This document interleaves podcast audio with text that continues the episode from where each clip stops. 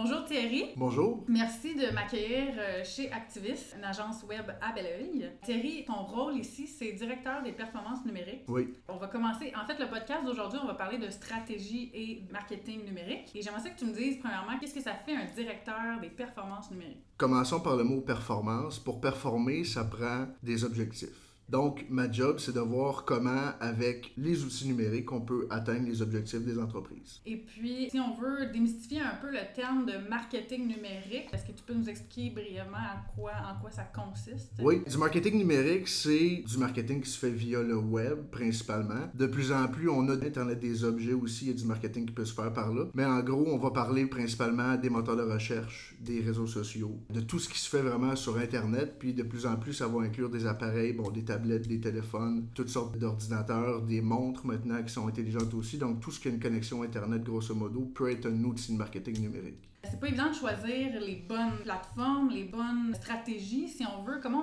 on peut se démêler dans toutes ces possibilités-là en tant qu'entrepreneur, travailleur autonome quand on commence? La première notion que je recommande toujours d'évaluer, c'est la notion de retour sur investissement. Avant de se lancer sur un canal de vente, quand je dis canal, ça peut être un marketplace comme Amazon, ça peut être de se construire une boutique en ligne avec un WooCommerce ou un Shopify. Avant même d'analyser ces possibilités-là, je recommande de voir quelle est la marge qu'on fait sur notre produit et qu'est-ce que dans cette marge-là, je peux investir dans une plateforme. Il faut penser aussi qu'on va avoir des coûts publicitaires, il faut générer du trafic aussi sur cette plateforme-là, peu importe c'est laquelle. Donc, il faut commencer par choisir quel produit ou quel service est-ce qu'on veut vendre via le web, puis lequel est-ce qu'on peut se permettre aussi de vendre via le web. Parce que si on fait pas d'argent avec ces produits-là, ça vaut même pas la peine de se lancer dans un commerce électronique. Qu'est-ce qui fait qu'on va choisir une plateforme comme Amazon versus un e-commerce? C'est une très bonne question. Il y a le coût d'acquisition, premièrement, qu'on va appeler, qui va être à prendre en considération. C'est-à-dire, dans la marge que je fais sur mon produit, combien je peux investir en publicité? Parce que le coût, n'est pas le même en publicité et en coût transactionnel. C'est-à-dire pour ma plateforme, pour donner un Visa, Mastercard, là, pour les, les, frais transactionnels, etc. Selon la marge, je vais choisir ma plateforme. Selon aussi le produit. Si c'est un produit qui est très, très, très grand public, si je vends par exemple des bas ou des bobettes, ben, je peux aller sur des grands marketplaces. Il y a déjà des millions de visiteurs à chaque jour, donc j'aurais même pas besoin de payer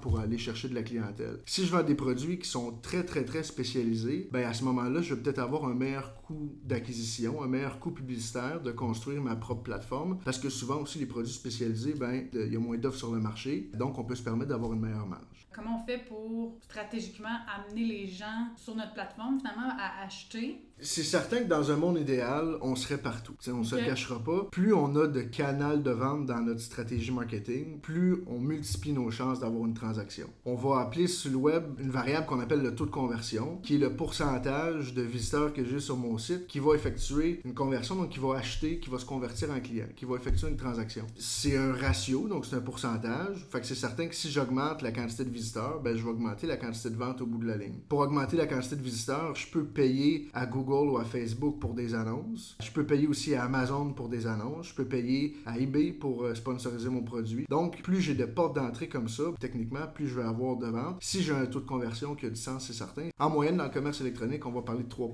donc, on peut faire une règle de 3. Là. Si, par exemple, j'ai un coût par clic de 100 de 1 pardon, ben en moyenne, ça va me coûter 33 pour effectuer une transaction. Donc, il faut s'assurer si mon coût par clic est de 1 ce qui est la moyenne au Canada, grosso modo, pour du Google AdWords. Selon les marchés, ça varie beaucoup, mais grosso modo, ben, il faut que je fasse au moins 33 de marge sur mon produit ou que je sois capable de fidéliser mon client pour que sur un an, sur trois mois, peut-être sur six mois, ben, mon 33 il soit rentabilisé. Peut-être en proposant proposant des produits complémentaires éventuellement, en proposant un upsell, des memberships. Il y a plein de façons de fidéliser la clientèle pour rentabiliser le plus possible notre coût d'acquisition de ce client-là. En tant que travailleur autonome ou entrepreneur qui débute, c'est facile d'acheter des idées, je trouve. C'est-à-dire que l'autre à côté a sorti un nouveau mascara ou une nouvelle lampe révolutionnaire, puis on pense que euh, nous aussi, on va être capable de la vendre sur un e-commerce en ligne, puis ça va être facile. Euh, donc, quelqu'un qui n'a pas déjà d'indication sur son produit, y a d'autres paramètres? Disons qu'on ne sait pas c'est quoi la marge pour l'instant?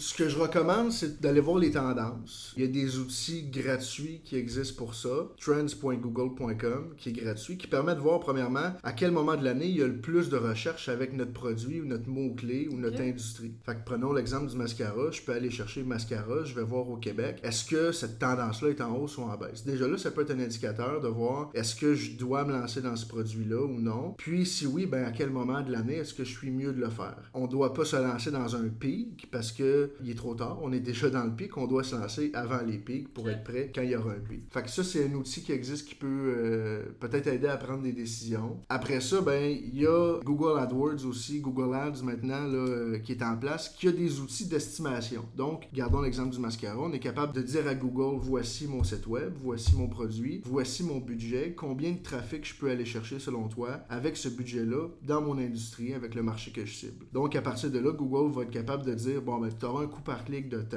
un dollar par exemple. On peut rentrer de taux de conversion, puis Google va même nous le dire est-ce qu'on sera rentable ou non en fonction de ce coût par clic-là, puis du taux de conversion qu'on a. Avant ça aussi, pour connaître justement notre taux de conversion, il y a des benchmarks qui se font dans l'industrie, dans toutes les industries. Donc, sur Google, on peut rechercher par exemple taux de conversion moyen cosmétique. Puis, il va y avoir des, des moyennes qui vont exister. Dans le cosmétique, je me souviens bien, on est autour là, de 3 à 5% Il y a des industries où ça peut être jusqu'à 10% Donc, si on est à choisir dans quoi est-ce qu'on veut se lancer, ben, ça peut être des outils ou des recherches qui sont importantes de faire. Tantôt, tu disais que dans le meilleur des mondes, on serait sur toutes les plateformes. Par quoi on commence, on ouvre une page Facebook, on fait de la publicité, on a une plateforme de vente. Y a-t-il un ordre à respecter pour arriver à un résultat qui fait du sens? Premièrement, il faut commencer par catégoriser les plateformes. Il y a des plateformes qui sont conçues pour parler à notre clientèle, pour entretenir une communauté. Il y a des plateformes qui sont conçues pour générer des ventes en ligne. Si on commence par les plateformes pour générer des ventes en ligne, idéalement, on serait sur toutes les plateformes. Parce que si je vais sur Amazon, c'est que je suis prêt à acheter quelque chose ou je vais l'être dans les prochains jours, les prochaines semaines. Donc, si je recherche un produit qui est le tien, ben, s'il n'est pas là, c'est sûr que je ne l'achèterai pas. S'il est là, j'ai pas mal plus de chances de l'acheter. Maintenant,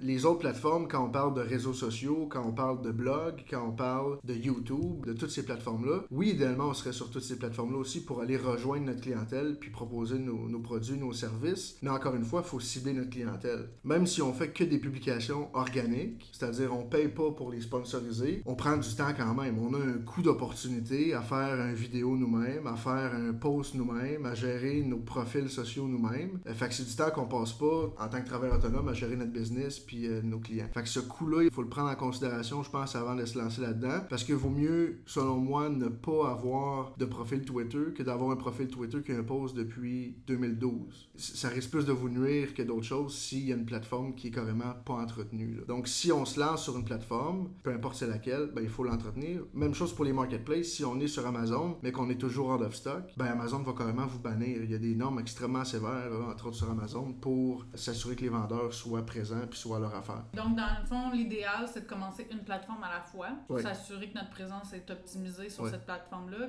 qu'on a de l'air sérieux dans notre offre, dans notre présence, puis ensuite de ça, augmenter tranquillement pas vite selon notre client cible. Selon le client cible, selon les résultats aussi, euh, Google Analytics, un autre outil gratuit, permet de voir d'où viennent les ventes. Donc, s'il y a une boutique en ligne, on peut euh, brancher ça à Google Analytics puis lui demander dis-moi c'est quoi mes acquisitions? Donc, dis-moi d'où viennent les gens qui effectuent des transactions. On va être capable de le voir. Est-ce qu'ils viennent des réseaux sociaux? Est-ce qu'ils viennent de Google? Peut-être que c'est du référencement naturel ou du référencement payant. On va être capable de voir euh, c'est qui la meilleure clientèle puis où on doit concentrer nos efforts. Il y a une notion, par exemple, qu'il faut prendre en considération qui est ce qu'on appelle l'attribution. Donc, à qui est-ce qu'on attribue le mérite quand il y a une vente? Parce que même si la vente a été effectuée depuis une visite Google, Google, ça veut pas dire que la personne ne vous a pas découvert sur Facebook ou sur YouTube. Fait qu'il y a ça qu'il faut prendre en considération, puis il faut suivre nos clients sur le web. Google Analytics est un outil qui permet de monter des audiences pour ça, puis il va être capable de vous dire vraiment le processus de cette personne-là, où est-ce qu'il vous a découvert, puis comment ça s'est passé exactement, là,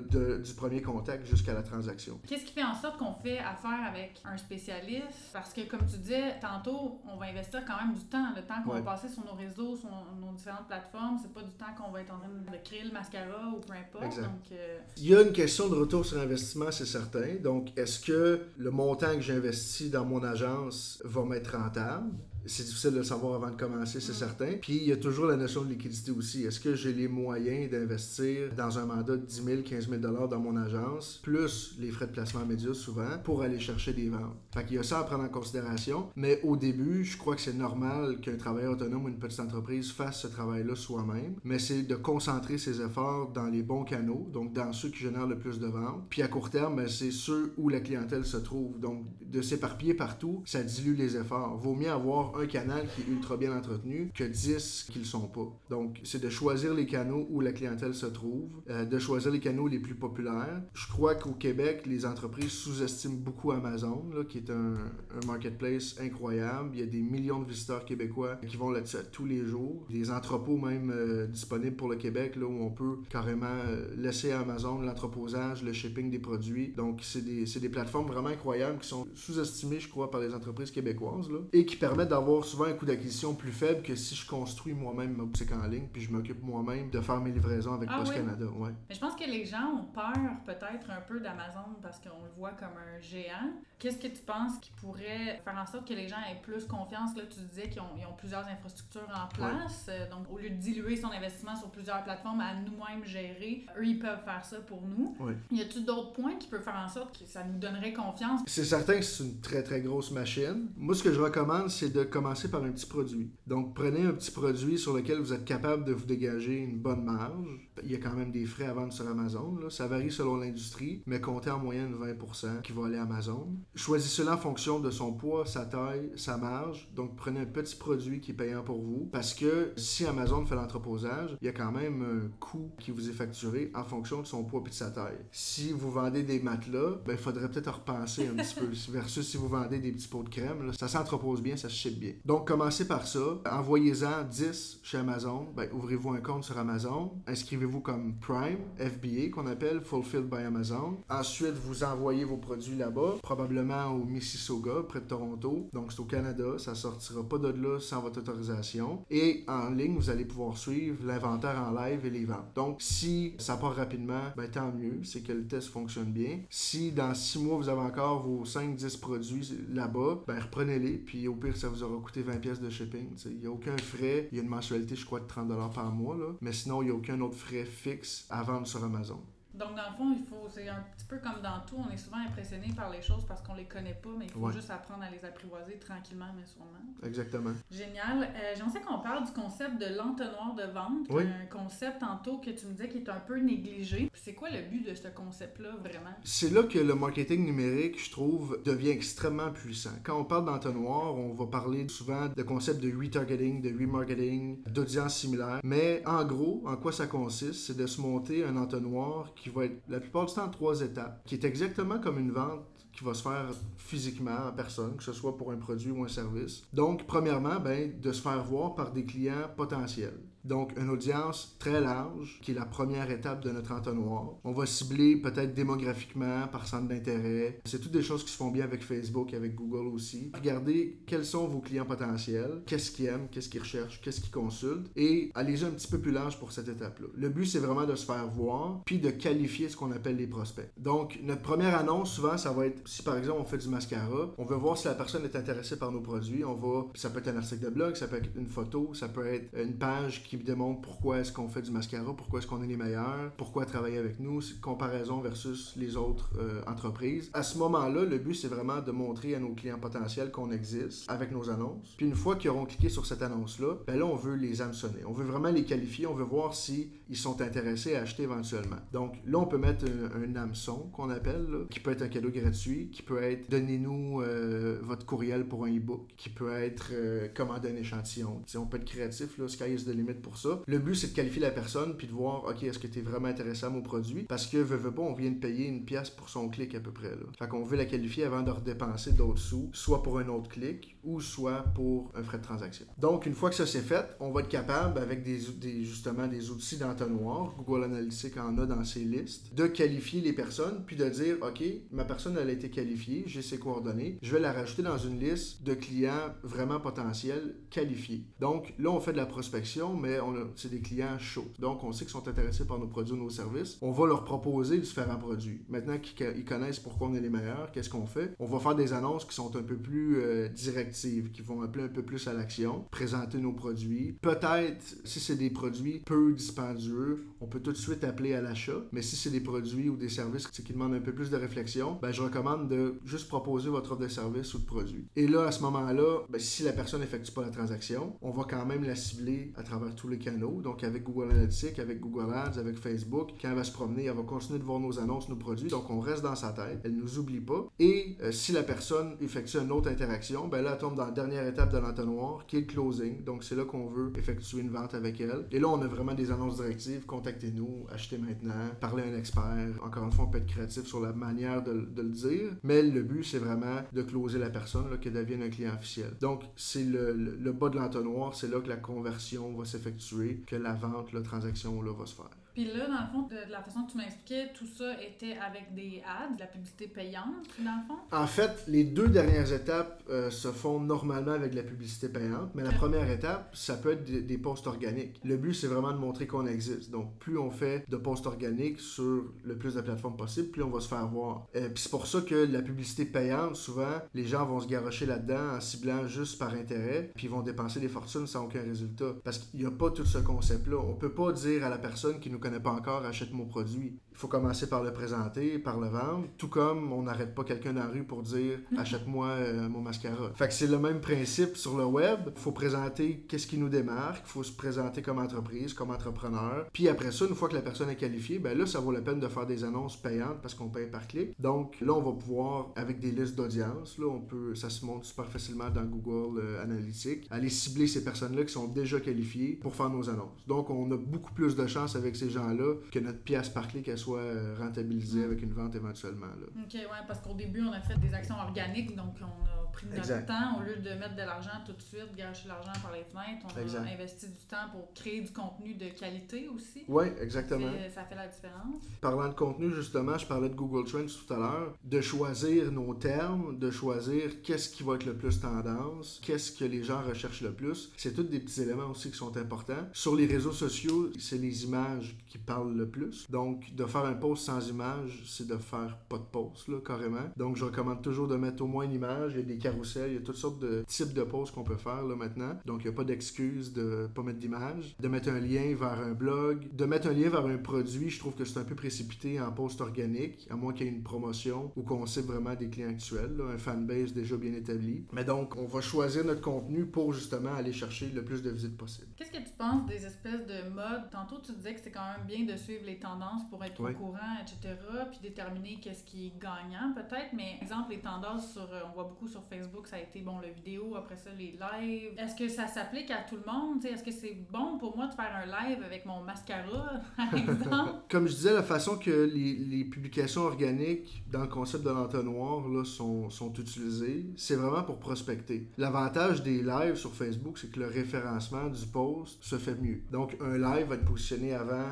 un post qui n'a pas de photo, avant un post qui a une photo, avant un post qui a une vidéo normale. Un live va être plus haut dans le fil d'actualité. Donc, on, risque de générer plus de visibilité avec un vidéo live qu'avec une vidéo normale. Selon les règles de notification des gens, mais par défaut, même un live va générer une notification chez nos abonnés de la page. Donc, si je commence un live, ben, tous mes abonnés vont avoir un petit pop-up sur leur Facebook, à moins qu'ils aient désactivé la, fonction. Donc, oui, c'est bon de faire des lives, mais ne faites pas un live qui dit achetez mon produit. Faites un live pour démontrer votre Si vous faites par exemple de l'événementiel, bon, ben, montrez votre bel événement, ça se passe bien, comment la salle est belle, comment c'est bien organisé. Donc, ça, ça va permettre justement à vos clients potentiels de dire ok, crime, cette personne-là, ce produit-là, euh, c'est beau, euh, c'est bon ce qu'ils font, que je vais, aller voir leur site, je vais aller en savoir un peu plus, puis éventuellement de générer une vente avec ces, visiteurs-là. Mais ça sert à rien de faire un live euh, qui dit voici mes produits, celle-là est en spécial, celle-là il va être pas cher la semaine prochaine. C'est pas ça qui va générer des ventes selon moi. On parlait tantôt des, des mythes, qu'il y a beaucoup de mythes. Euh, je sais pas si tu en as en particulier dont, que tu veux aborder. Il y a le SEO qui est peut-être mécompris de beaucoup de gens. Donc SEO pour Search Engine Optimization, référencement sur les moteurs de recherche. Techniquement, à quoi ça consiste C'est comment bien se placer sur les moteurs de recherche quand les clients potentiels nous recherchent. Donc c'est l'algorithme de Google qui est méconnu de tout le monde, qui est caché, qui est confidentiel aussi par Google. On a des fuites une fois de temps en temps. On a une coupe de queue quand ils font des des updates, des mises à jour de leur algorithme qui disent euh, bon ben maintenant c'est le mobile qui est priorisé, maintenant c'est euh, les certifications de sécurité. Donc on a une coupe de pistes comme ça qui nous dit comment ça fonctionne, mais les gens ne savent pas vraiment, je crois, comment travailler avec ce concept-là de référencement naturel. Des fois, ils vont faire des sites web avec 100 euh, mots sur une page. Ça me fait lever les poils. Je, ne sais pas comment ils font. C'est trop c'est pas assez? C'est pas assez. C'est vraiment pas assez. Les pages les mieux référencées vont avoir au-dessus de 1000 mots. Fait que si on veut une page qui va être bien référencée sur le moteur de recherche, on doit avoir 1000 mots et plus. Il y a d'autres théories en plus quand on parle, quand on embarque dans les réseaux sociaux. Donc, il y a des graphiques là, qui indiquent que c'est les pages qui ont plus de 1500 mots qui vont être les plus lus et les plus partagés sur les réseaux sociaux. C'est toutes des choses aussi qu'on peut trouver gratuitement en passant sur Google, ces tendances-là. Il y a des infolettes comme euh, Think with Google qui sont super intéressantes, qui ont plein de statistiques, qui vous disent justement comment avoir un bon référencement naturel, euh, qui vous invitent à consulter des benchmarks sur différentes industries. Fait que très bonne infolette, by the way.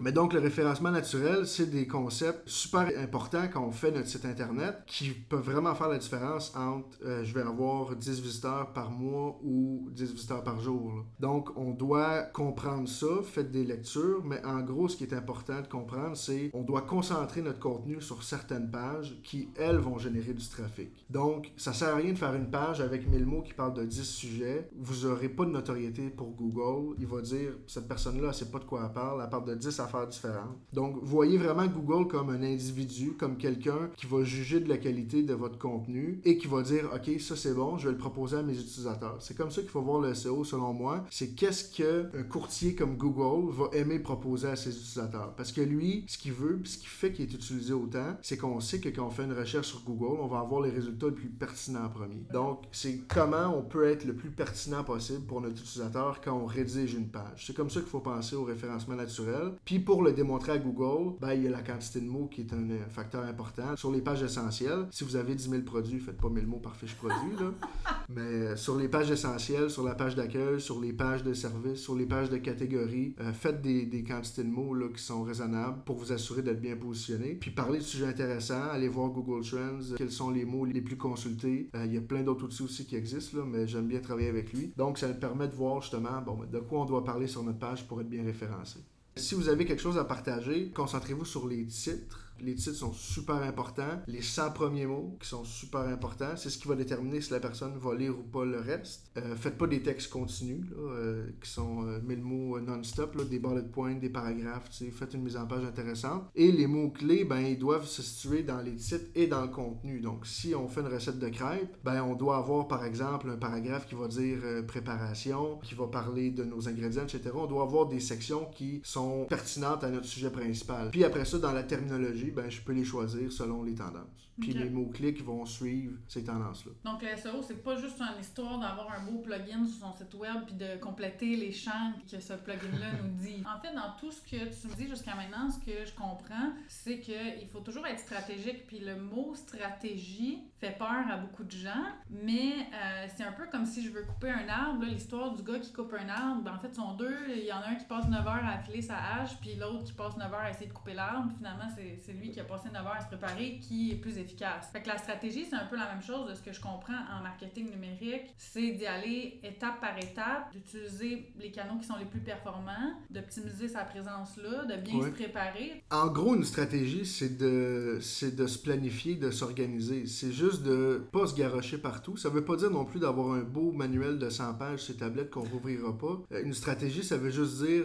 de maximiser nos actions puis de pas travailler dans le vide. Tu l'as bien résumé avec l'exemple de la hache. Ça veut pas nécessairement dire d'engager des consultant à 200 pièces de l'heure. Ça veut pas nécessairement dire de passer six mois à rien faire chez eux dans son sous-sol puis essayer de penser à son affaire. Ça veut juste dire de prendre cinq minutes avant d'agir pour s'assurer de faire la bonne chose dans les cinq prochaines minutes. Au niveau marketing numérique puis euh, marketing, j'appelle ça traditionnel parce que je pense à une affiche euh, en rentrant sur le pont, mais est-ce que tu penses qu'il y a une certaine balance à avoir pour optimiser ou vraiment c'est deux mondes très différents? Le but c'est toujours de rejoindre les clients potentiels. Euh, je pense pas qu'un individu qui est actif sur son mobile ou sur Facebook ne regardera jamais aucun panneau d'affichage. Fait que c'est certain que c'est connexe, mais c'est toujours une question de retour sur investissement. Un billboard, une annonce de métro, l'affichage conventionnel, si on peut dire, papier, tout ce qui est imprimé, va être parfois un peu plus mais surtout, ça va être difficile de mesurer le retour sur investissement. On sera pas capable de savoir exactement combien de personnes l'ont vu, combien de temps ils l'ont vu, euh, combien ont cliqué sur mon annonce. Veux, pas, on a beaucoup moins de statistiques pour savoir est-ce que notre annonce a performé ou pas. Versus des annonces numériques ou même un post organique, une page même qui référence organiquement sans rien débourser. On a énormément de chiffres qui nous permettent de dire est-ce qu'on a bien travaillé ou non, puis comment on pourrait mieux travailler la prochaine fois. C'est surtout ça que j'aime beaucoup moi avec le marketing numérique, qui avec le marketing conventionnel est plus difficile, peu importe le média imprimé ou même la radio, des fois c'est plus difficile de mesurer le retour.